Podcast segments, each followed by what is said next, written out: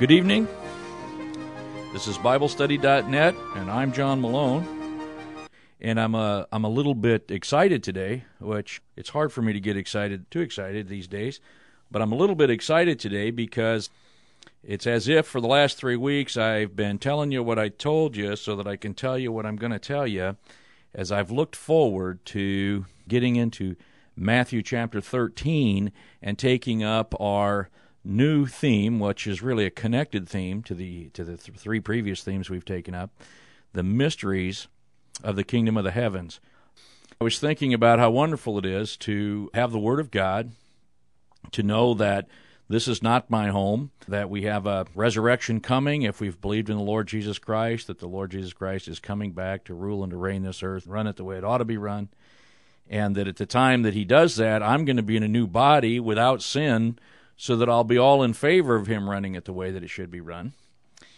And uh, the other thing I was thinking is how the world has no answers, and yet the Bible still has the same answer, which is our Lord Jesus Christ. And it's it's wonderful to have something we can depend upon, and to have have something that has solid and firm answers in a world that is desperate to find some. So if we would just turn to the scriptures, uh, we have good answers.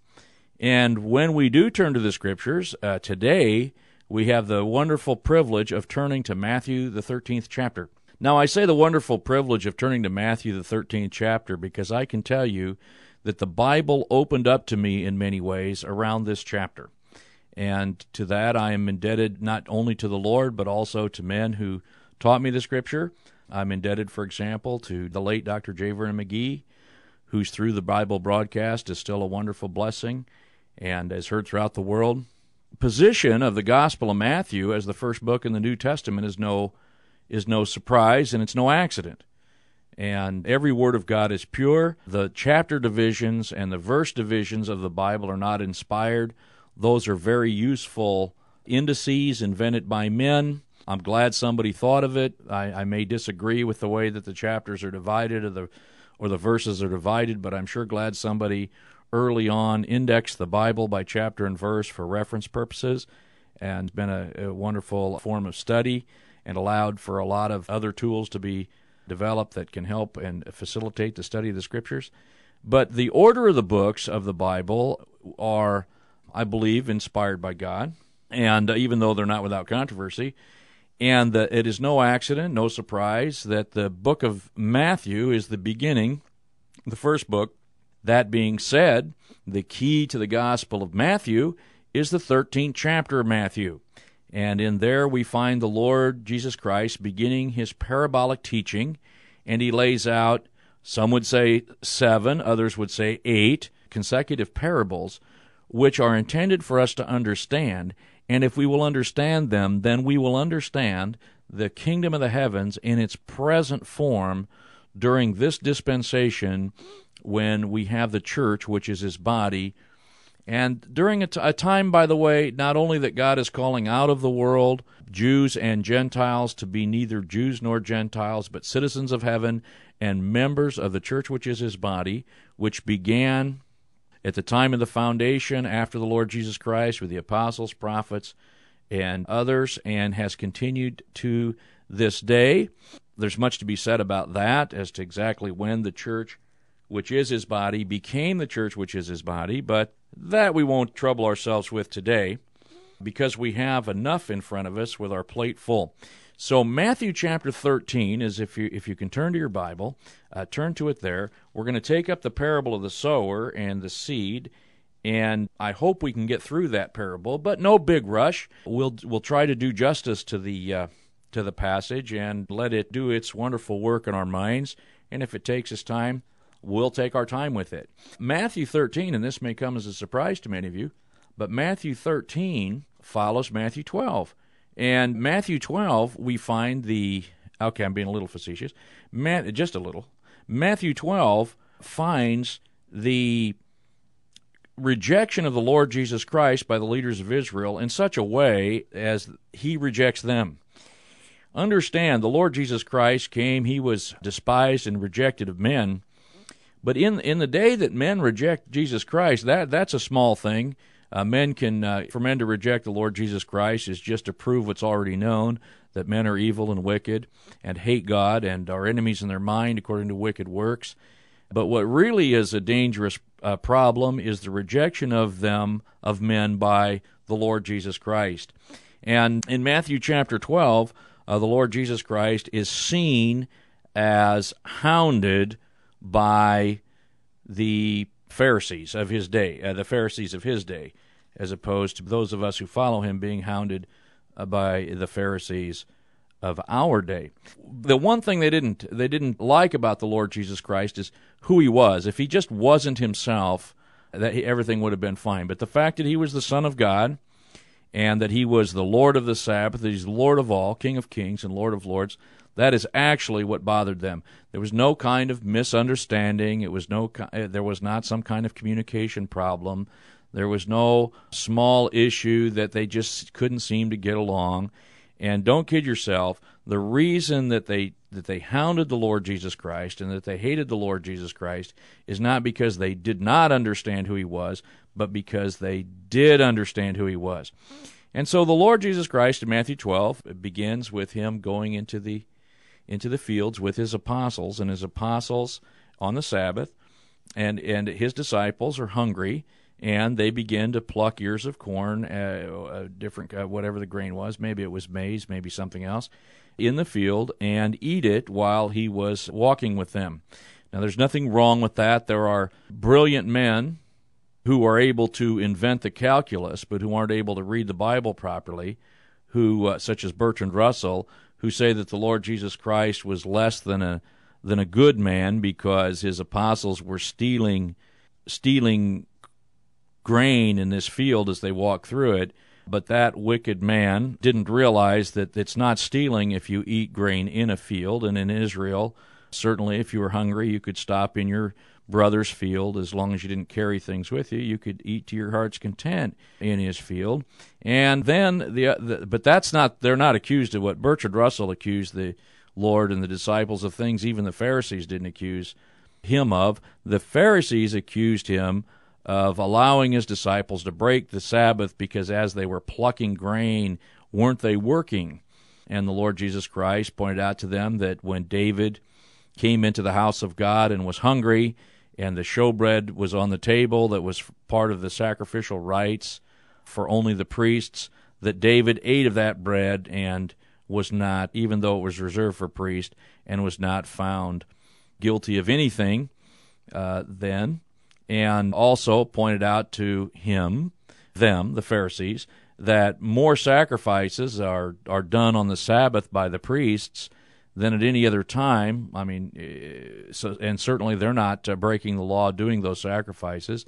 And then finally, he points out to them that his disciples are with one who is greater than the temple because they are with the Son of Man, who himself is Lord also of the Sabbath.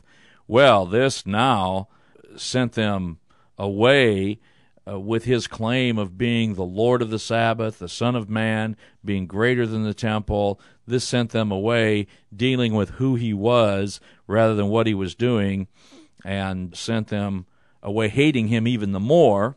Left that area and went across, probably into Tiberias. Now I'm actually paraphrasing Matthew 12:9 if you're reading along. And he went into the synagogue in Tiberias and they ask the Lord if it's lawful to heal on the Sabbath days. So they're still trying to find him. They're trying to catch him in an error. They're trying to m- turn him into an offender when he is no offender, when he who knew no sin is the one who's going to become sin in the context of Matthew 12, a sin offering for us. He never sinned. He never had the thought of sin. There was never a possibility that he would sin and and yet now they are trying to find an accusation against him. And this is really to understand the persecution of the Lord while he walked the earth, and therefore to understand uh, how to endure the fellowship of his sufferings. You need to understand that the Lord lived under a constant barrage of people trying to turn him into an offender or trying to find some offense against him constantly trying to contradict what he said, constantly trying to trip him up, was ever worried about it, like I would be, or that you would be. Not that there was any possibility they actually could trip him up. After all, he is the Lord Jesus Christ. But this is the this is the constant pressure that was placed upon him. This was the testing that he went through. Now, I had it put to me this way a diamond does not need to be a piece of glass in order to be tested. You can put as much pressure on a diamond as you care to put, it is not going to break. But if it's a piece of glass, then that pressure will break it. They placed all the pressure on the Lord that would break any piece of glass, but he being a diamond never could break. It wasn't possible that pressure would break him. We, on the other hand, and so these are the fellowship, this is the fellowship of his suffering. And when you experience even a little bit of this, the richness of the scripture comes forward to you even more as you add to your faith knowledge and then add to your knowledge experience. And so let me say that you might as well just experience the Christian life, believing friend. Go out there and have your experiences of the fellowship of his sufferings, add to your knowledge the knowledge of the Lord Jesus Christ, and the Bible will begin to jump off the pages and you'll enjoy it. You might lose everything else. You might lose all your money, your friends, even your family. That can happen. I don't say it will, but it can. But let me assure you, there's grace for whatever losses in this world that you might take temporarily, and the Lord will substitute that loss with the wonderful blessing of the Bible coming alive to you. Well, now, this pressure going on with the Lord, they ask him, Is it lawful for, for to heal on the Sabbath? And, they, and it says that they might accuse him. And he points out, Well, which of you would have your sheep fall in a ditch or your tire go flat and not fix it on the Sabbath? And of course, the answer is, Well, we'd all do that. And so, how much then is it better? He asked them, How much is a man better than a sheep or a car? Day. So he points out that it was always lawful to do well on the Sabbath day. It was always lawful to do good on the Sabbath day. And he healed a man's hand. That was really by by by my recollection, that's the first miracle he ever, he did on a Sabbath day was he healed this man's hand. And then the Pharisees went out, it said, and held a council against him, how they might destroy him. But the Lord Jesus Christ now withdrew himself and the scriptures are fulfilled that that he's going to take his word to the Gentiles. And the reason that that scripture is placed that it's that that that it's clear he's going to out to the Gentiles is because here we see in Matthew 12 clearly the rejection of the Lord Jesus Christ. And he, he healed very many people that Sabbath day.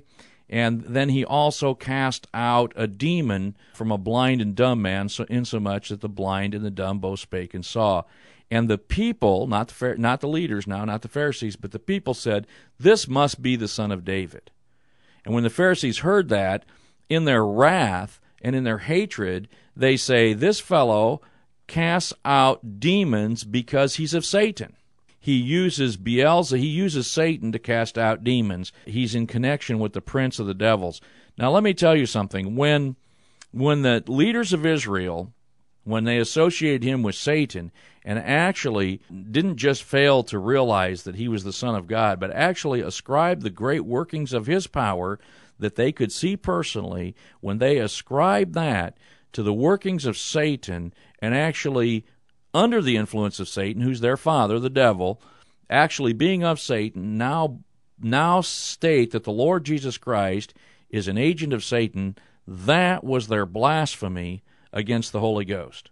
That was it. And in the day that they rejected him, he rejected them. Now, he speaks many words of judgment to them, still set aside by God. The Israel which is today is not the Israel of God.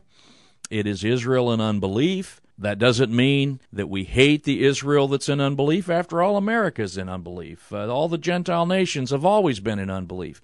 But Israel was not always in unbelief. As a nation, Israel was once in belief, was was then once in uh, rebellion and was chastised for it, came back into belief during the days of Ezra and Nehemiah. God would have restored them, but they would not, and they had their chance to accept the Son of God. They did not. This is bad news for them. This is good news for those of us who are of the Gentiles. After all, had Israel received the Lord Jesus Christ, the Word of God would have never gone out to the Gentile nations so that some of us could be saved and, and, and become no longer Gentiles. And so uh, Israel is an unbelief, just like Gentile nations are unbelief. And there's only one group of people today who are in belief, and those are people who have received the Lord Jesus Christ by grace through faith, and therefore have received the ministry of the Word of God and have received the word of the kingdom of the heavens. And that's what Matthew 13 is about. So when we read Matthew 13, we don't want to read it as if this is the gospel going out to different people and it's a different way people receive the gospel. We want to read it for what it says. So let's read it, see what it says, and we'll look at the parable of the sower in the same day went Jesus out of the house and sat by the seaside. This, when, when you read in the Bible such phrases as Jesus went out of the house and sat by the seaside, this is the dramatic action of the Lord Jesus Christ as recorded in the Bible. Remember that every word of God is pure and that the Bible is the inspired word of Scripture. And God has put all things that pertain to life and godliness in written form uh, to us in a book that, well, I don't know how pa- how many pages your Bible is, but it's about a thousand pages uh, or less. And so that is very few words when you consider that the entire Word of God can be read so easily and is in so few words. So when a few of those words are dedicated to the actions of the Lord Jesus Christ, or, or to any movement, every every word should be should be carefully considered when his actions are recorded that same day he went out of the house and sat by the seaside, we should meditate about that. And what do we find out? Well, that that dramatic action of the Lord recorded here of the nations or of the Gentiles. So here he goes out of the house and sat by the seaside, and he's going to give a few seaside parables. Then he's going to leave the seaside, go back into the house, and he's going to give some household parables. So we want to look at seaside parables, we want to look at household parables, and we want to look at the first of these series of seven or eight parables, depends on how you want to consider that eighth one, if you want to consider that a parable. And we'll look at it also. But he gives a series of these seven parables, all of which lay out for us the kingdom of the heavens. Well, I won't comment on it when I can just read what the Lord says because he says so much of what I might otherwise just comment about. And great multitudes were gathered together unto him, so that he went into a ship and sat, and the whole multitude stood on the shore. So he's out on the sea, sp- uh, speaking to the multitude. And he spake many things unto them in parables, saying, Behold, a sower went forth to sow. Now, I was mentioning dramatic action. Understand that when the Lord goes out to the sea to speak to the land, there you see a foreshadowing of the fact that the Lord is going to take the Word of God out to the Gentiles. They will believe on Him. This is something I have done, and now here I am on the radio, and my Jewish friend, and I know there's some of you listening. I realize it aggravates you that the Lord Jesus Christ is a Jew, that the Word of God was written all by Jews, and that it probably is a little bit aggravating to hear some former Gentile on the radio teaching God's Word and, and, and making sense, by the way. But it's supposed to aggravate you. It's supposed to provoke you. It, that's supposed to bother you because, in a way, this should never have happened. I, I should not be bringing the Word of God to you. You should be bringing the Word of God to me. But Israel didn't do that. And so God has now Gentiles here and there that He'll give the Word of God to to provoke you to jealousy so you'll believe in the Lord Jesus Christ and then we can be friends. Okay, just say that. Now, were gathered, he went into his ship and sat, and the whole multitude stood on the shore. And he spake many things unto them in parables, saying, and here's the first parable Behold, a sower went forth to sow. And when he sowed, some fell by the wayside, and the fowls came and devoured them up. Some fell upon stony places where they had not much earth, and forthwith they sprung up, because they had no depthness of earth. And when the sun was up, they were scorched, and because they had no root, they withered away. And some fell among thorns, and the thorns sprung up and choked them. But other fell into good ground, and brought forth fruit, some a hundredfold, some sixtyfold, and some thirtyfold. Who has ears to hear, let him hear. And when the disciples came and said unto him, Why speakest thou unto them in parables? He answered and said unto them, Because it is given unto you to know the mysteries of the kingdom of the heavens, literally, but to them it is not given. For whosoever has, to him shall be given, and he shall have more abundance, but whosoever has not, from him shall be taken away even that which he has. Therefore I speak to them in parables, because seeing they see not, and hearing they hear not, neither do they understand. And in them is fulfilled the prophecy of Isaiah, which said, By hearing you shall hear, and shall not understand, and seeing you shall see, and shall not perceive. For this people's heart is waxed gross, and their ears are dull of hearing, and their eyes they have closed, lest at any time they should see with their eyes, and hear with their ears, and should understand with their hearts, and should be converted, and I should heal them. But blessed, my friend, are your ears, for they see, and your ears, for they hear. We've read through the parable, and we saw the four different uh, seeds, the, the four different condition that the seeds fell in. And now we're going to, before we interpret the parable, and this is one thing about parables, by the way, oftentimes the interpretation of the parable is given, and so we don't really need to interpret it except to understand the interpretation given. This is one of those parables that's so often misinterpreted. Uh, and yet, beginning with the verse 18 of Matthew chapter 13, the Lord does interpret the parable. So, how about if I just read his interpretation and then you can say that's my interpretation if you want to, but it actually is his. Hear ye therefore the parable of the sower. When anyone hears the word of the kingdom, that's the word of the kingdom, and understands it not, then comes the wicked one and catches away that which is sown in his heart. This is he which was sown by the wayside. Now, if you're reading a King James version, and you and you realize that it read, "This is he," and you know I read the King James uh, as well, like the Apostle Paul did. Just kidding, just kidding. But where it says, "This is he which receives seed by the wayside," uh, you realize I changed those words because it's better written. Uh, the, this is the one which was sown by the wayside. But he that was sown into stony places, the same as he that receives the word, and anon with joy receives it, and yet he has not rooted himself, but endures for a while. For when tribulation or persecution arises because of the word, by and by he is offended. He also that received or that was sown among the thorns is he that hears the word, and the care of this world and the deceitfulness of riches choke the word, and he becomes unfruitful. But he that was sown into the good, into the good ground is he that hears the word and understands, which also bears fruit and brings forth some a hundredfold, some sixty, some 30. Now, in order for us to understand the rest of these parables that the Lord's going to teach in Matthew 13, we certainly do have to get the first one right. And the, the main way of getting the first one right, seed is sown into people. That, that's not what, the, what it says here. It says different ones are sown into different ground. And uh, the ground is the condition of life of the one. The the ground is the events of the one. And uh, so let's just let's just go through the four of them. And and of course the controversial part here oftentimes is who are these that are sown? Well, we'll find out we'll find out as we go through the parables that the sower is the son of man and that the seed that, that he only sows good seed and the seed are his children or his people. So the Lord sows us into the world.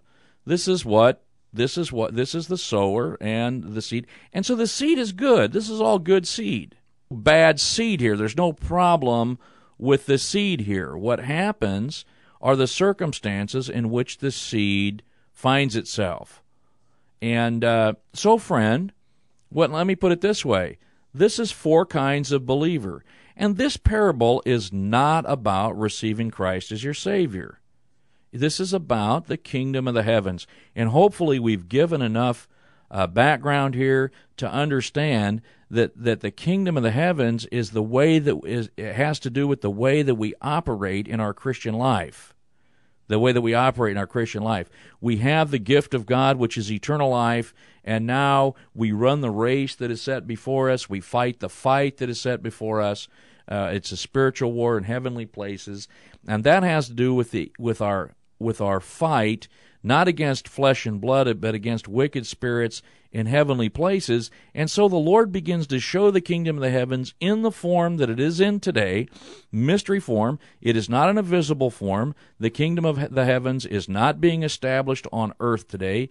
It is being established among believers in the heavenlies as they qualify to rule or reign with Christ in a future day.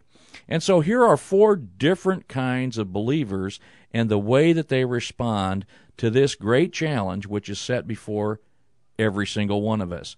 And the first the first one sown here is said to be sown by the wayside. We might say this is the wayside Christian. Men who don't really know the Lord Jesus Christ very well, or perhaps don't know him at all, and they'll say, When I go out and I look in the sky and I see the little birdies and I see the trees, I see God. No, you don't see God. You see trees and birdies. Uh, trees and birdies are fine, but let me tell you, the, the little birdies that are in my fruit trees are a pain. I have a couple of apple trees and a pear tree, and those little birdies are the nastiest things. They destroy my fruit. And uh, these little birdies here, uh, uh, eat up the seed that's sown on the wayside, and those little birdies will eat up your grass seed as well. And those little birdies gave Abram a whole lot of trouble, and he rose out of sleep and chased those little birdies away. So sweet as you, I know uh, my wife likes the little birdies, and uh, but they're a pain. And in this particular uh, parable, these little birds uh, represent the, fi- the, uh, the fowls of the air, satanic influence, and uh, Look, here's what the Lord says. Verse 19 When anyone hears the word of the kingdom and understands it not, then comes the wicked one. Well, we know who that is the evil one, the evil one, and catches away that which was sown in his heart. And so, this work of the little birdies, uh, fowls of the air, uh, this is the work of Satan. In the remember the parable parables by the way let me let me talk a little bit about the word parable because we throw it around Ha, it's a little joke. Uh, a parable comes from a compound word to hurl, bolo, to hurl, or to, uh, and para alongside, or to throw alongside, or to cast alongside. What a parable is is something cast alongside something else. What it is, we cast something we know about alongside something we don't know about. So, for example, maybe you'd like to know uh, is it a first down or isn't it a first down? Did they get the 10 yards or didn't they? Well, we know they moved the ball from here to there, but we don't know exactly how far that is. But we do know that that chain along the sideline is exactly 10 yards long, except maybe in Texas. I think in Texas, the chain that they use for you is 11 and a half yards long, and the ones that they use for themselves is like 9 yards long. But in any case, we know that the chain, it's certainly in Lincoln, Nebraska, the chain is 10 yards long, so we know exactly how long the chain is. So we take the thing that we know about and we cast it alongside the thing we don't know about, and we find out exactly how uh, short or long it is. Uh, it's like a yardstick. We uh, same thing. We take the thing we know about, we lay it against the thing we don't know about, and we transfer the truth from the thing we know about to the thing we don't know about. In these parables, what do we not know about? We don't know about the state of the kingdom of the heavens. What do we know about? Well, at least these people, agrarians, and we, of course, here in Nebraska, we think we're agrarian people. Uh, we're not. Um, but uh, we take the thing that we know about, which is birds and seeds, and we lay it alongside the thing we don't know about, which is the kingdom of the heavens, and we learn from it. And what we learn about in sowing seeds is that the sower sows, and he doesn't sow sparingly. The sower sows generously. We go a long ways, and so I don't I don't sow abundantly. And this I had a problem with my lawn. I didn't sow abundantly. I just followed the directions. The directions are written for the time that you buy the seed. Is not written for the time that you apply the seed. You read those directions when you buy and you say, "Oh, this is a good deal," but when you actually go to sow it, go ahead and be very generous and sow a lot of seeds down because some of them are not going to land where they should. They're not going to land on the good soil. They're going to land on stones and rocks and sidewalks. And when they do that, the birds of the air come and eat them. The birds of the air here, Satan. And this is what happens with the word of the kingdom. I remember one time, uh, th- this story is, uh, I tell it often because it was so stunning. I stood with a man for about an hour and talked to him about this very parable. And I said, Here's the problem. The problem is you lay this truth out and you say you understand it, right? Yes, I do. I understand it. Okay, the problem comes in now. You're going to leave here, and if you don't take heed to it, if you're not careful, the wicked one will come by and steal what it was I just told you, and you won't. It'll, he'll steal it right out of your thoughts, because because because that can happen. That can happen. A couple of years later, I heard a story that this man went and talked to, uh, actually talked to one of my relatives. And he made a lot of sense, and he was talking out of a scripture. And I remember it made a lot of sense to me, and it really, I knew that it was right, but I can't remember what it was he talked about. Well, birds of the air. The wicked one comes and steals your understanding away. This happens I'm a preacher. I get into I stand in the pulpit often. Okay, this this is this is not exactly a pulpit here. If you saw this, you you you knew I was joking when I talked about it being a pulpit. Of course, I guess pulpits maybe are too comfortable, but in any case, you see a lot of things when you've preached the Bible from a pulpit. You see a congregation and you'll see them nodding their head in agreement and they get it, they get it, they get it. And five minutes after you're done, or maybe before you're done, just in that time where they're waking up when you're finishing, uh, you see that they've lost all of what you've said, even the thing that was important to them. It happens a lot. It happens all the time. This is the enemy's device. This is part of the spiritual warfare. I tell people lack of concentration, it's a spiritual problem. Take it down into the first stomach and then bring it back up and meditate on it for it to go into your system effectively. So much Bible teaching is ineffective because it is not well understood because the birds because the devil comes and destroys the understanding of the believer. And that's your fault, by the way. All of these things are, are stated to us because our responsibility as Christians is to make sure that this doesn't happen. You are the one responsible for whether you understand the Word of God or not. It is not a problem with a lack of facility.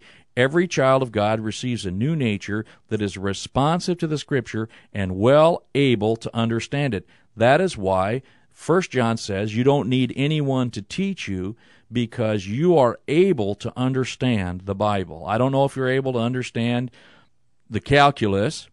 Uh, I don't know if you're able to understand algebra. I don't know if you're able to understand, but if you're a child of God, you are able to understand the Word of God and that when that understanding is taken from you, it is because the devil carries away your thoughts and takes that which is sown into you from the Word of God before you can understand it and make it your own.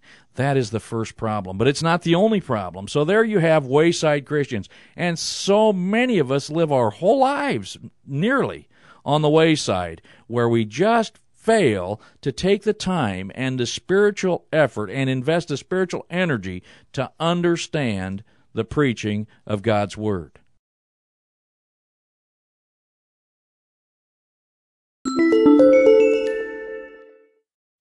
But that's not all.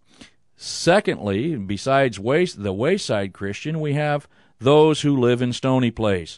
Some fell upon stony places where they had not much earth and forthwith they sprung up because they had no depths of earth, because they had no root and withered away.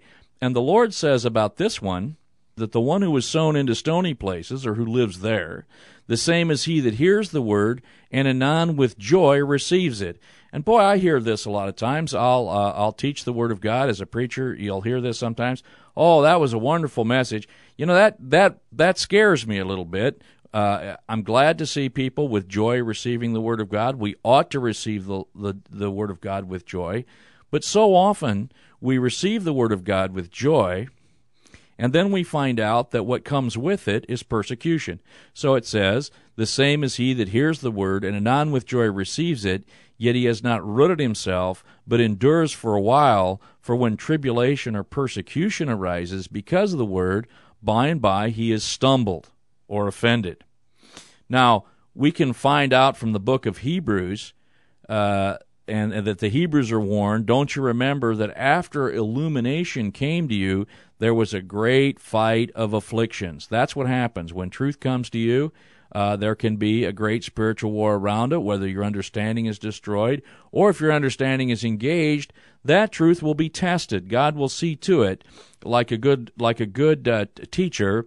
Uh, the Lord not only gives classroom work, but also gives laboratory work to see if you have really learned the lesson. I remember chemistry class in college, and that, and let me tell you, just to remember chemistry class, just to remember the fact that I took chemistry in college is, in my opinion, I should get a C plus just for remembering that I took it. But I remember a chemistry class in, in college. I would take notes, and everything seemed to make a lot of sense. And I thought, well, that's fine. I get it this is the way it works because you would emulate on paper the way it worked. And then you'd have to do your lab experiment, and then that would mean you'd have to get something to precipitate. And uh, my lab experiments hardly ever came out. You, you found out you didn't really know it very well. In the Christian life, the lab experiment to prove whether you understand something is whether you can endure when persecution because of the word arises. And persecution because of the word will arise. Where will it, will will it arise? Possibly where you least expect it. But it can it can arise right where you do expect it as well. It'll arise in your family, it'll arise from your friends, it'll arise from people you're trying to impress. The world will hate you. Uh, they hated him. The servant's not above his master. The mere uh, understanding of the Word of God will bring some measure. By and by, or eventually, this same one is offended. Now, my own experience, when I see the persecution come, if it comes from a girlfriend or a wife, that's the easiest way for a guy to get offended. Pretty much, if his wife doesn't like his newfound understanding of the Bible or his girlfriend, that really will take a man out. And I've seen a lot of men walk away from the faith because they're scared of their wives and the persecution that comes from them or their girlfriends. Actually, I think men are even more scared of their girlfriends than their wives, but it's a close call. Many, many, I've seen many wander from the persecution that comes from a wife or girlfriend. Uh, family, friends, work, or, boy, let it cost them money. Uh, let them have to lose some money or lose a job promotion or be laughed at at work or mocked by their by their friends at work where where you think you're going to lose some money and offense uh, instantly that one's gone and you hardly ever see him again that is to say this one overcomes the first problem but his understanding is engaged but he can't last he has no staying power she has no staying power because of and why because of tribulation or persecution that arises because of the word. Sooner or later, by and by, it says, a little time passes. He endures for a little while, but it's temporary. That one doesn't doesn't last and doesn't bring forth fruit.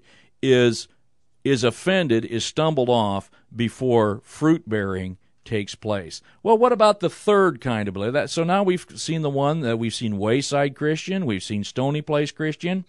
What about now this one here's the one this is this is now a, a vast number uh, that I've seen in my life and a vast number and, and, and it could still be me it could yet be me but um, here is this one some fell among thorns and the thorns sprung up and choked them and now we see uh, not very much said there some fell among thorns and the thorns choke them. What does that mean? That means that the thorns took the nourishment.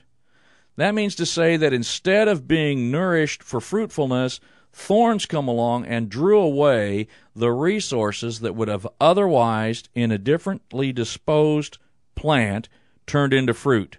Think about that. This is the one. Here's what the Lord says about it. He also that, that was sown among the thorns is he that hears the word And the care of this world and the deceitfulness of riches choke the world, and he becomes unfruitful. So, this now is someone who is either looking like he's going to be fruitful or is fruitful.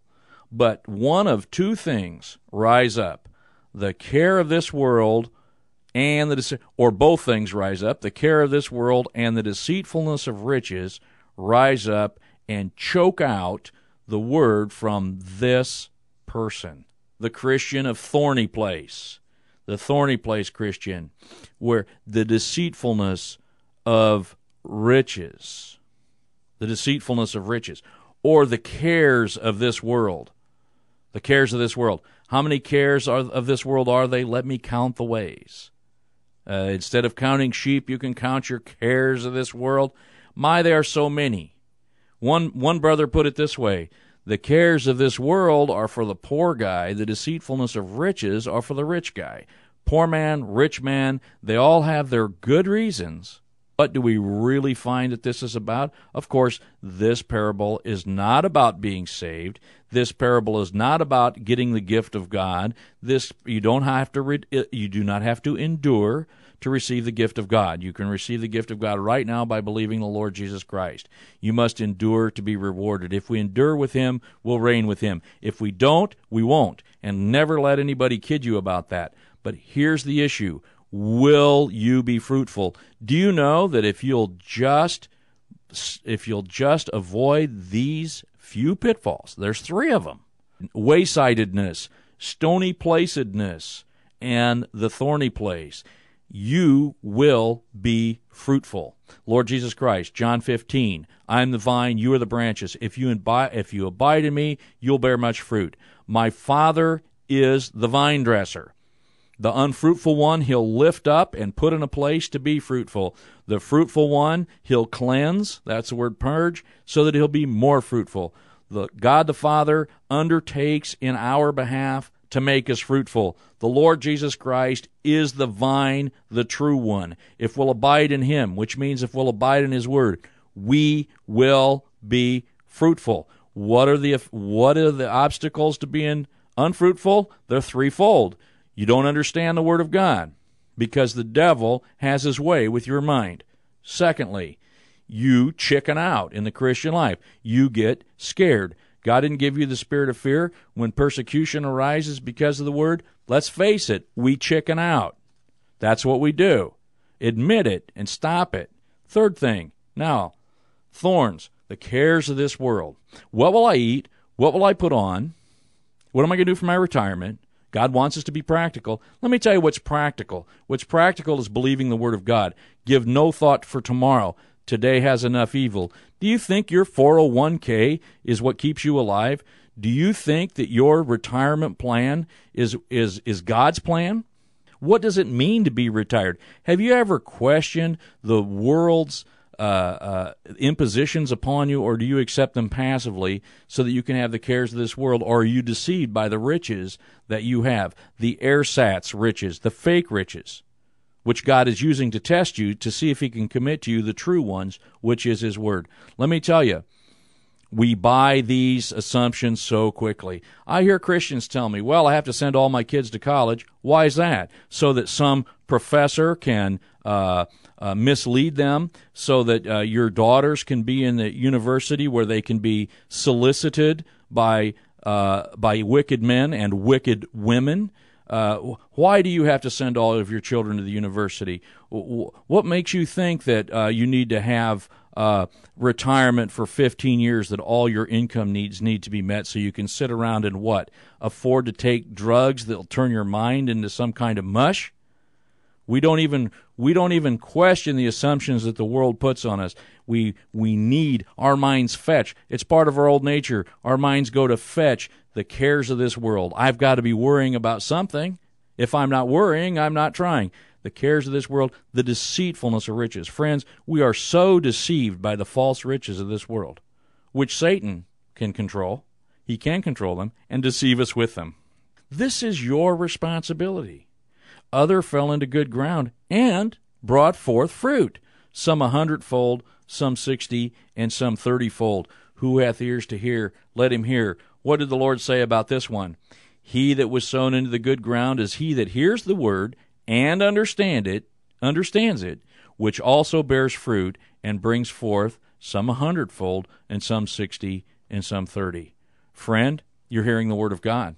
Some thirtyfold, some sixtyfold, some even a hundredfold. My friend, the Lord gives us this parable not so that we'll fail, but so that we'll succeed. We're going to look at the next parable tomorrow. May God bless you until then.